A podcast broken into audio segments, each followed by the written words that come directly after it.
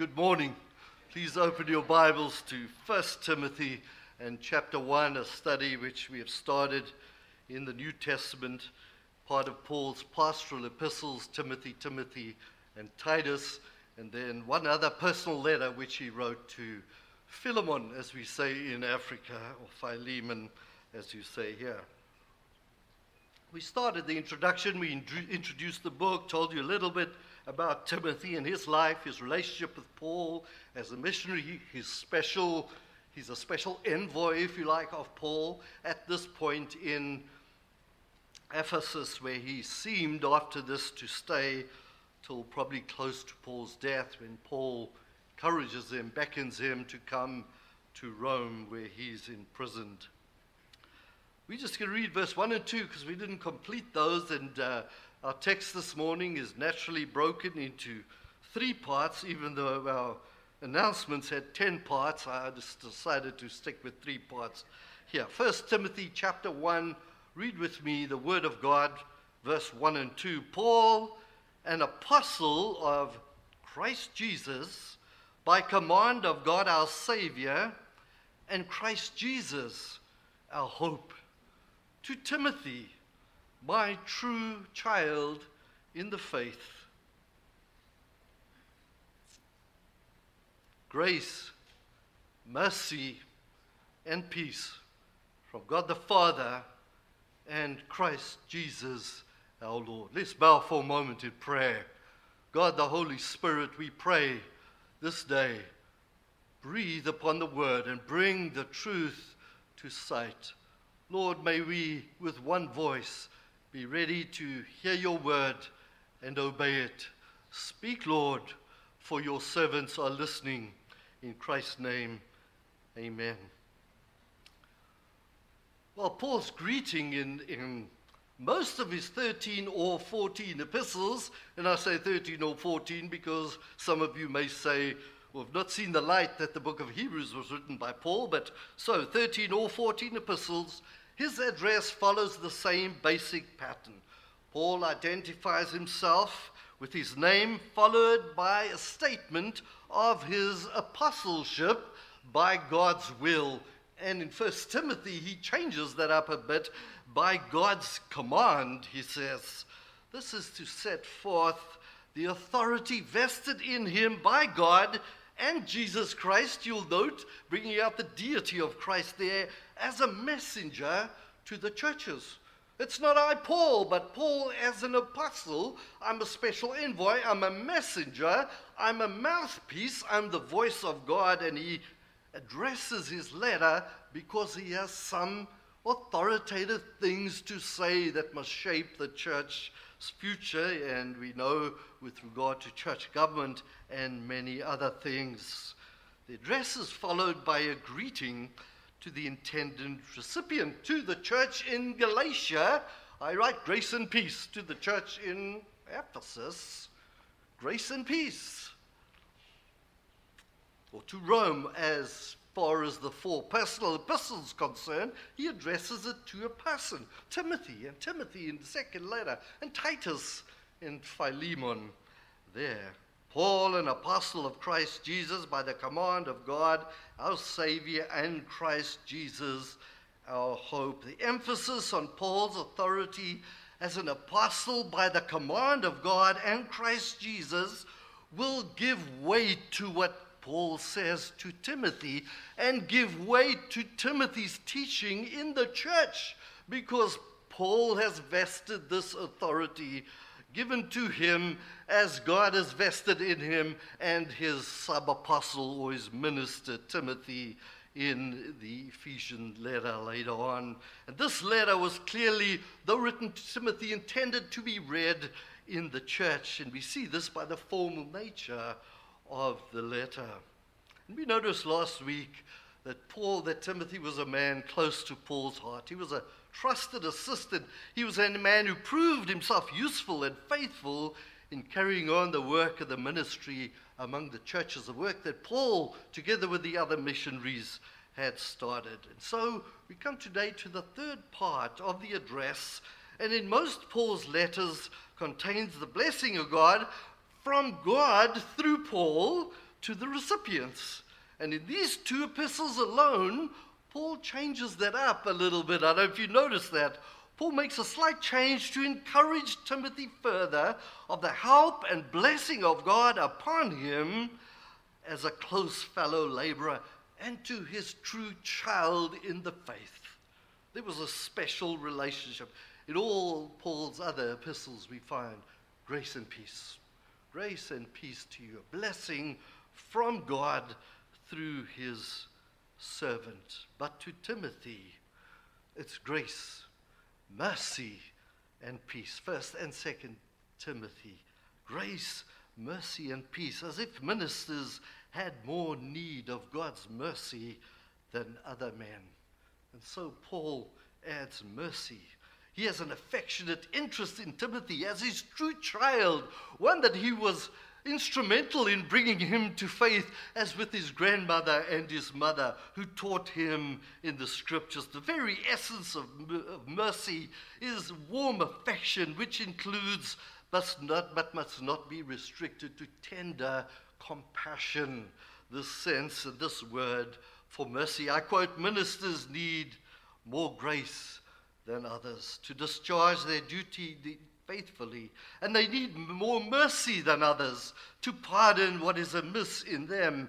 And if Timothy, so eminent a minister, must be indebted to the mercy of God and indeed to the increase and continuance of it, how much more do we, we as ministers in these times who have so little of his excellent spirit. And it's interesting to note that only one other apostle uses this greeting, and it's in 2 John. The Apostle John, grace, mercy, and peace will be with us from God the Father and from Jesus Christ, the Father's Son, in truth and love. And Timothy was facing some severe trials, and we've seen his personality a little bit more of a timid nature. He had some kind of physical ailment too, and Paul encourages him, especially as a young man, and considering the trials of the ministry facing him and his later likely martyrdom after a life of faithful service.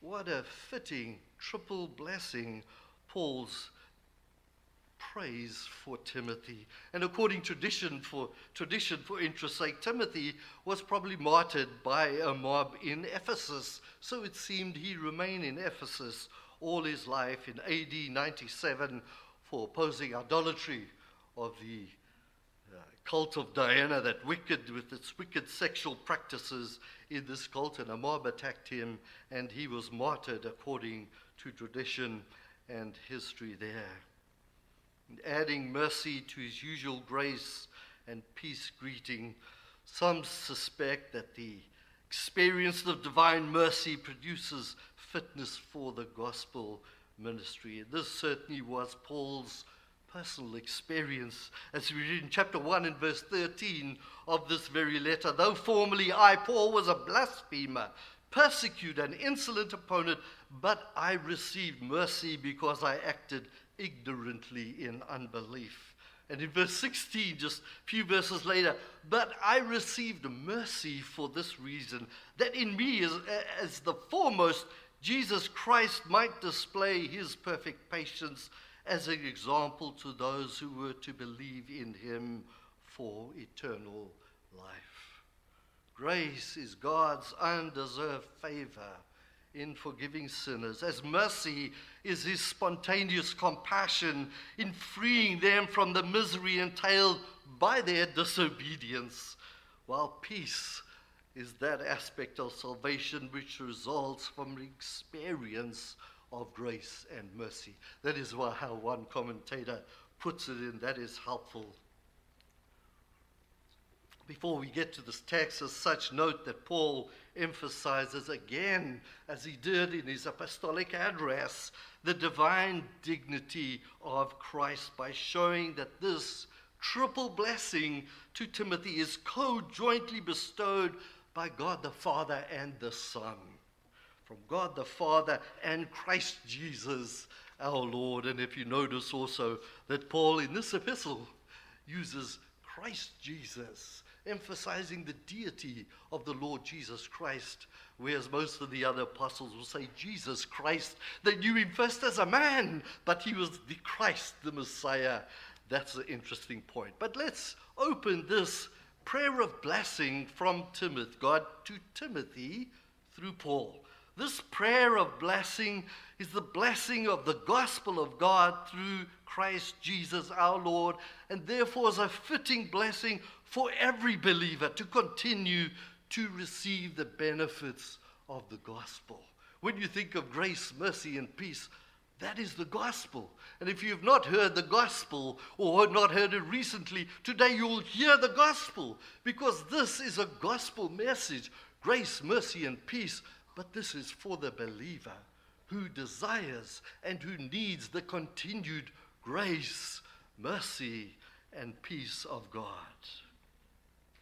In our study this morning, we have three main headings lessons and applications. You'll have to find them as we go and as I mentioned them. We observe in the first place, and we'll spend most of our time on this first point grace in the gospel. Grace in the gospel. Our text again grace, mercy, and peace from God the Father and Christ Jesus our Lord. This blessing which Paul prays in the address is considered by some as a benediction. In fact, some people, including myself, may use this portion of Scripture as a benediction and maybe use such in the church, which is typical at the end of the service. Not just something to tag on at the end so that you know, okay, it's time to go home now, but to round off our worship uh, and, and as we conclude, to pray a blessing on the people from God, as this blessing is in the greeting from God through Paul. They are not just words. The apostolic blessings and benedictions were very real blessings pronounced from God through the minister, and both are valuable. And if you're in Sunday school this morning, we're considering what happens when we worship. These are three of those things we don't always realize that are happening when we worship. Grace, God gives us grace. God gives us mercy and peace in His promised presence with us in all the elements of worship. And brothers and sisters, something happens, as I mentioned this morning, after we have worshipped in spirit and in truth. God bestows on us the benefits of the benediction as we leave His house. So when the minister pronounces God's blessing, grace, mercy, and peace, that is what God bestows on His people. And you may recall where the first public blessing of God comes from. It's in Numbers, isn't it? It's a blessing from God given to Moses to pass on to the priest, Aaron and his sons, who were in turn to give the blessing to the people of God as they gathered for worship. Do you remember that blessing? The Lord spoke to Moses, saying, Speak to Aaron and his sons, saying, Thus you shall bless the people of Israel. You shall say to them, The Lord bless you and keep you. The Lord make his face to shine upon you. The Lord be gracious to you. The Lord lift up his countenance upon you and give you peace. So shall they put my name upon the people of Israel, and I will bless them. And think about that when the benediction is pronounced. It's a blessing given by God through the minister to the people. And the blessing or benediction pronounced by the minister is not from himself. If it were, you would never receive it, for he does not, it's not in his power to give. It is from God, and it's a real blessing, a promise of blessing upon those who worship God in truth. Something really does happen, doesn't it? For God is not only present in our worship, but God is serving his people in many ways, and this is one of them as Moses told Aaron, he said, so they shall put my name upon the people of Israel, and I will bless them. And so when God blesses us, he puts his name upon us and he blesses him. And when we are told what it means to pray according to God's will, And many people have asked this to me. How do I pray according to God's will? My grandmother is sick. How do I pray that how do I know that it is God's will to heal her? Or what does it mean to pray according to God's will? That is a prayer that we can have full confidence in. And we never pray amiss if we pray according to this way. The Holy Spirit teaches us in 1 John 5:14, a very important verse if you want to know how to pray according to God's will. And this is the confidence we have toward him that if we ask anything according to his will, he hears us. And we know that he hears us in whatever we ask. We know that we have the request that we have asked of him. And when we pray, grace, mercy, and peace, we pray according to God's will. Grace in the gospel is the first blessing from God to Timothy through Paul. And it is to every minister, and it's pronounced and intended for every child of God. So we must ask the question what is gospel grace? And I want us to note three things about gospel grace. Number one, Gospel grace is the unmerited favor of God through Christ Jesus. Gospel grace is the unmerited, unearned favor of God through Christ Jesus. The gospel is the good news of salvation in Christ Jesus. I bring you tidings of great joy to the was told to the shepherds in their fields. For to you is born this day in the city of David a Savior who is Christ the Lord. And as Joseph was told, You shall call his name Jesus, for he will save his people from their sins. The gospel is God's unmerited grace through Christ Jesus. The only way to be acceptable and reconciled to God through the law is to keep it perfectly perfectly in every point, then we have merited and deserved it. Do this and live. If you can. If you can. This is impossible, isn't it? But the grace of the gospel says, live and do this. And it is only possible through the grace of the gospel.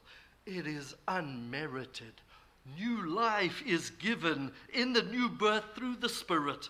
The only one who has merit is Christ Jesus, the perfect Son of God, fully God and fully man, who as a man not only kept the law of God perfectly, but took upon himself our transgression of the law that we might receive the righteousness of God. This is the unmerited favor of the gospel. This is grace. It's unmerited by me, merited by another, and given to me. Oh, the grace of the Lord Jesus Christ is the unmerited grace of the gospel grace. For you know the grace of our Lord Jesus Christ, that though he was rich, yet for your sake he became poor, that you might, by his poverty, become rich. It's an inheritance. It is an undeserved and unmerited favor of God. Can we even define God's grace? We cannot fully fathom the full depths of the grace of God. But some have called it by the acronym GRACE God's riches at Christ's expense. It's God's riches God's righteousness imputed to us at Christ's expense as our, the punishment for our sin was laid upon him. Merited by Christ at great cost because of his great love for us. And Ephesians describes this so well, doesn't it? Chapter 2 and verse 4. But God, being rich in mercy, because of the great love with which he had loved us, even when we were dead in trespasses and sins, made us alive with Christ. By grace you have been saved. Second thing we note about the gospel grace gospel grace is the free gift of God in Christ Jesus, received by faith. Gospel grace is the free gift of God in Christ Jesus received by faith. Grace is not grace unless grace is free. It's unmerited because no man can merit God's grace. No man can take away God's grace when it is given by God in Christ Jesus. His merits are sufficient, His merits are free, and when given by God to the sinner, it is locked in for eternity. This is God's grace. It's a free gift given in Christ Jesus. Again, Ephesians 2, this time verse 8 and 9.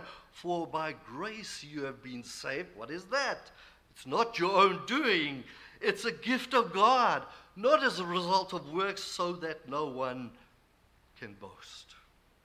This is a gift of God. Have you ever received a Christmas gift? And, and I love these Christmas gifts where you, you get this, this packet, the family gets you a packet, and you open it up, and you take out one gift, and, and, and that's great.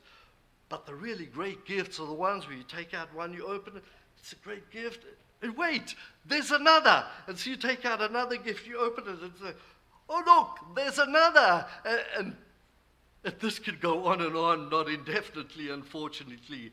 And when I unwrap this free gift from God, God gives me this unmerited free grace, which is a gift based on the merits of Christ Jesus. And I look, what is in this box marked free gift? the gift of grace? Well, first of all, there's the new birth. There's the new birth in this box. This brought about by the sovereign work of the Holy Spirit as the love of God draws me to Christ. There's no other way to understand it. How I did not believe, how my heart was hardened, and now I believe. It's the gift of the new birth brought about by the Spirit of God. Wait, there's something else in this gift. There's the merit of Christ. Perfect, irrevocable, unmerited by me and undeserved by me. It's a gift. And, and there's a price tag. There's a price tag on the gift, and it, and it says death. It says death, and then it's marked paid in full. Paid in full. And this gift is the forgiveness of sins through the blood of Christ, the new blood of the covenant. There's another gift in this box. There is saving faith as my eyes are open to the grace of God in the gospel. And somehow my hardened, sinful, prideful heart says, I believe. I believe. And this faith to believe, I now see is also a gift in that box, that box called grace. And finally, there's another gift there. There is eternal security in the gospel of grace. There is eternal security in the gospel of grace. The grace of God in the gospel that hath saved me. The, this grace will abound more and more, sanctifying me by His word through the work of the Spirit. And that grace assures me of my preservation until the day of Jesus Christ. And who can take away the benefits of these gifts? This gift's called grace. These gifts of salvation. Who can take them away from me? Who can separate me from the love of God? Nothing and no one. Paul writes in Romans 8, For I'm sure neither life nor death, nor angels, nor rulers, nor things present, nor things to come, nor powers, nor height, nor depth, nor anything else in all creation will be able to separate us from the love of God in Christ Jesus. That's what's in the box. The gift of God in Christ Jesus. Thirdly, the third point gospel grace is a never ending flow to the child of God. Gospel grace is not that day you believed on Christ and what a happy day that was. But the gospel grace is a never ending flow to the child of God. Paul writes grace, mercy, and peace. But Timothy had received these things. And if you here today, most likely you have received this unmerited favor of God. Why the blessing of grace to an unbeliever? Because we need more grace. Because we need more grace. And we are given the ongoing benefits of the grace of Christ Jesus for every trial, for our growth in grace, for grace to hear and grace to obey, for the grace of Jesus Christ to abide on us, that we might show the grace of the Lord Jesus Christ to others. Brothers, can someone say, I know I've got it. I no longer need the grace of God. We need it every day. It's all unmerited and it's needed every day. Is grace that brought me safe thus far, says the hymn writer, and grace will lead me home. God gives us more grace, the unmerited grace of the gospel. We need the grace of the Lord Jesus Christ daily, and it is His grace that sustains us, and it is this grace that makes us to be salt and light in the world, causes us to perform good works, that others may give glory to God because of our good works, because of the grace of Christ Jesus in our lives. James 4 verse 6, we saw this in our study of James, but he gives us more grace. Therefore it says, God opposes the proud, but gives grace to the humble. I quote again, invoking God's grace upon Timothy, Paul referenced not only God's saving grace, which we know, but even more, God's continued grace for living, God is lovingly disposed to all his children, and Paul wishes all the gifts and blessings upon Timothy that naturally fall from a smiling God.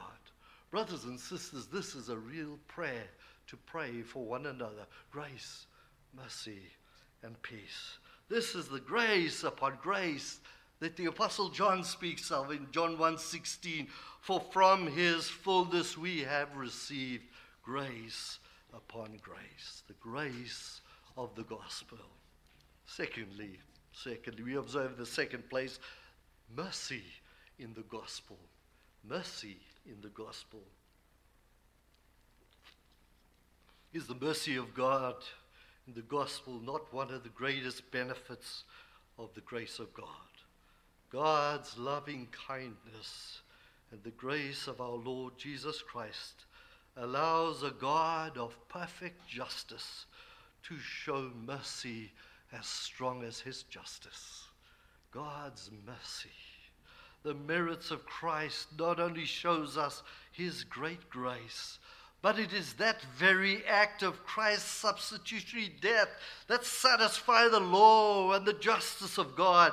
And we see on the cross justice and mercy there meet, and the sinner is redeemed and set free from the law of sin and death. Mercy in the gospel. The Holy Spirit explains this so well to us in Romans chapter 8. Listen to the first four verses. Therefore, there is now no condemnation for them in Christ Jesus. For the law of the Spirit has set you free in Christ Jesus from the law of sin and death. For what God, for what God has done, what the law, weakened by the flesh, could not do, by sending his Son in the likeness of sinful flesh, and for sin, he condemned sin in the flesh in order that the righteous requirements of the law might be fulfilled in us who walk not according to the flesh, but according to the Spirit. In my place, condemned he stood, sealed my pardon with his blood. Hallelujah. What a Savior. We have a God who is rich in mercy, as we read in Ephesians 2. Just as we need saving grace and grace for living, so also we plead daily mercy at the cross of Christ. And it is given by God in Christ. And still we need mercy as God's people every day. Think of the psalmist David and all the wonderful psalms that he wrote. And David soon realized that he needed the mercy of God desperately because of his remaining sin. Continues to give it freely as a sinner pleads for mercy. Have mercy on me, O God, according to your steadfast love, according to your abundant mercy, blot out my transgressions. Oh, brothers and sisters, as we as ministers and you as Christians show forth the mercy of God and recommend God's mercy to others, never forget that we need to be partakers of mercy. It's interesting, though, the Greek word used here for mercy teaches us more and carries the idea of God's special care for a person in need.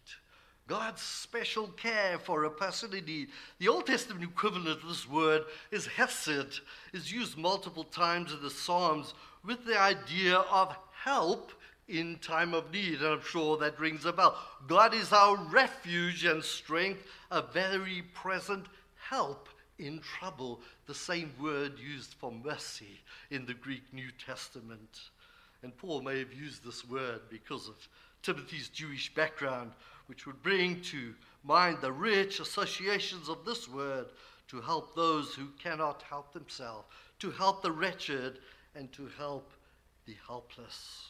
God's mercy, God's loving kindness, God's help to those in time of need. We mentioned that Timothy was in quite a difficult situation. He faced problems which were more trying for a man of his disposition and age. Paul prays that God's tender love to those in need is required, that Timothy would feel this God is merciful, and we need that merciful help in time of need every day. We also consider those Christians persecuted that Paul writes to in Hebrews. Uh, he puts them in a greater place of need for that tender compassion, that mercy and grace. Of chapter 4, verse 16 of Hebrews. Let us then, with confidence, he writes to them, draw near to the throne of grace. Why? So that you could come to Christ. No, they were already Christians in Christ. They were still to come to the throne of grace that we may receive mercy and find help in our time of need. And mercy is often used in the context of extending help to those in misery. Like the parable of the Good Samaritan, he writes, But a Samaritan, as he journeyed, came to where he was, and when he saw him, he had compassion on him. The same Greek word, mercy, on him. In Luke 30, 10 and 37, he said, The one who showed him mercy, compassion. And Jesus said, Go and do thou likewise. And brothers and sisters, even in God's chastisements, correction of his people, which we all need, as we receive grace upon grace, so we receive mercy upon mercy. God writes in Isaiah chapter 54, he writes in Isaiah, says, For a brief moment, God says, I deserted you, but with great compassion I will gather you. Brothers and sisters, this is what the gospel gives mercy, the gospel, mercy in the gospel. And in fact, God views every one of his children as vessels of mercy.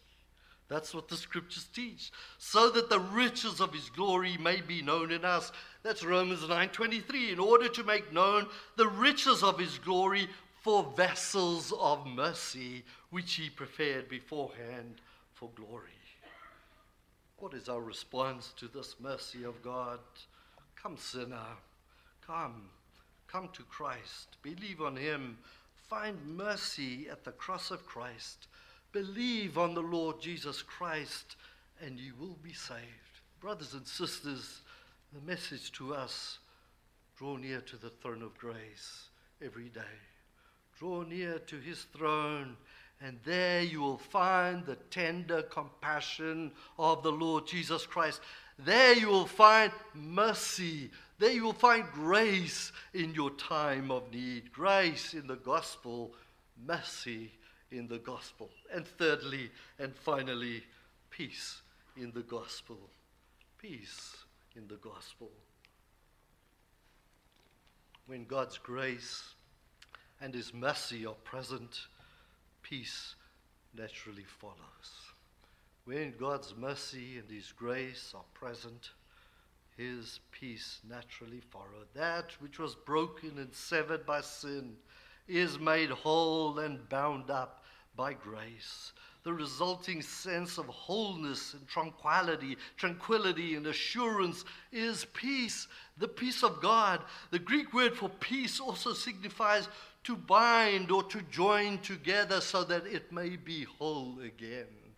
And God's grace and mercy is accompanied and leads to his peace. Peace is the consciousness of being reconciled with God through Christ. Grace is the fountain, and peace is the stream that issues from that fountain, says Matthew Henry. Consider Romans 5 and verse 1. Therefore, since we have been justified by faith, we have peace with God through our Lord Jesus Christ. Peace is, of course, first peace with God. But it does not stop there. The great benefit of peace with God is that inner peace in living in the gospel. Peace is the fruit of the Spirit. Peace is an outcome in our personal lives. Having peace with God brings us the peace of God. One of Jesus' last blessings to his disciples was this gift to their troubled hearts. Do you remember what it was? In John 14 and 6, Jesus just told his disciples he's going away, and they were in disarray and they were anxious, and peace had left them. They were troubled. And Jesus, one of his last blessings to them was this John 14 27, Peace I leave with you, my peace I give to you. Not as the world gives, I give to you. Let not your hearts be troubled. Believe in God. Peace of God is something that grows with our faith, and the knowledge of God allows us, even in the world, if possible, as far as it depends on us, to live peaceably with all men. Brothers and sisters, the peace of God is the fruit of the Spirit. We have peace with God, but with that comes the great gift, the peace of God, which is in our hearts and in our minds. The man who's been given peace with God trusts in God even through the greatest storms of life because of God's love, care, and provision and protection. Brothers and sisters, there's provision in the gospel for peace with God, which must lead to the peace of God. And this gift allows us to trust in His sovereignty, which causes all things to work together for the good of his people and to show forth his glory. And to be anxious is a statement of our lack of faith in God's salvation and his providence in our lives. And we need to ask ourselves as Christians today we have peace with God, but do we have the peace of God in our hearts, which comes when we trust in Him, which comes when we pray for His grace and His mercy and His peace in our lives. There are so many things to be anxious about, but it is only the man who has peace with God who can learn and know that peace of God through a greater understanding of Him and a closer walk with Him. The peace of God is what keeps our hearts and minds focused on Christ Jesus, our Lord, who is our peace. Peace of God enables us to have constant joy in the Christian life. And so when Paul writes, when James writes in his epistle, and he said, Count it great joy when you meet trials of different kinds, that is the peace of God, that we can count trials as joy. And it is the peace of God that causes us not to be anxious when we're infirmed and troubled and afraid. This is what Paul taught the church at Philippi in that well known passage, Ephesians 4. Rejoice in the Lord always. I say it again, rejoice. Let your reasonableness be known, made known to everyone. The Lord is at hand. And then he comes and he says to them, Do not be anxious about anything, but in everything by prayer and supplication with thanksgiving, let your requests be made known to God, whatever they are. And that trust, that trust in God's providence gives us his peace. And it's a promise. And the peace of God, which passes all understanding, will keep your hearts and your minds in Christ Jesus. This is what Paul's wish for Timothy was. This is what every child of God needs that personal tranquility and well being, and for peace in the church, and for peace in our lives and our interpersonal relationships with others. This is what gospel peace must work in us. This is Christ's desire for us. This is our sanctification, the realizing and growing in the peace of God. This is true assurance of faith. This is a mark of the true believer. So ask yourself this morning do I have the peace of God? How beautiful is this triple blessing? It's blessing that Paul prayed for Timothy to experience grace upon grace to equip him for ministry mercy upon mercy to attend to his distresses, his loving, compassionate, and care, his help, his mercy in time of need, and peace upon peace, peace of heart, peace of mind, that tranquility, that well being throughout our life, whether it be storms, whether it be health, whether it be poverty or riches. Brothers and sisters, these are the triple blessings of the gospel grace in the gospel, mercy in the gospel, and peace in the gospel. The source of grace, mercy, and peace was and is the infinite resources of God. And may this be our prayer for one another. And may this be God's blessing upon his church.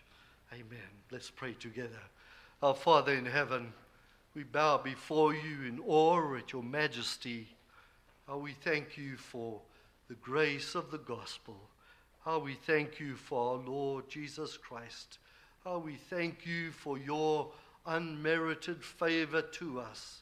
How we thank you for the gospel, the grace of the gospel, and the mercy of the gospel, and the peace of the gospel. And how we thank you that we can, can continue to receive grace upon grace and mercy upon mercy as you help us in our time of need. And through every storm of life and infirmity and difficulty and trial and temptation and disaster and loss of loved ones, through all of these things, we can have the peace of God in our hearts as a fruit of the Holy Spirit. Oh Lord, Give us these things, we pray, in abundant measure for Christ's sake and for his glory. Amen.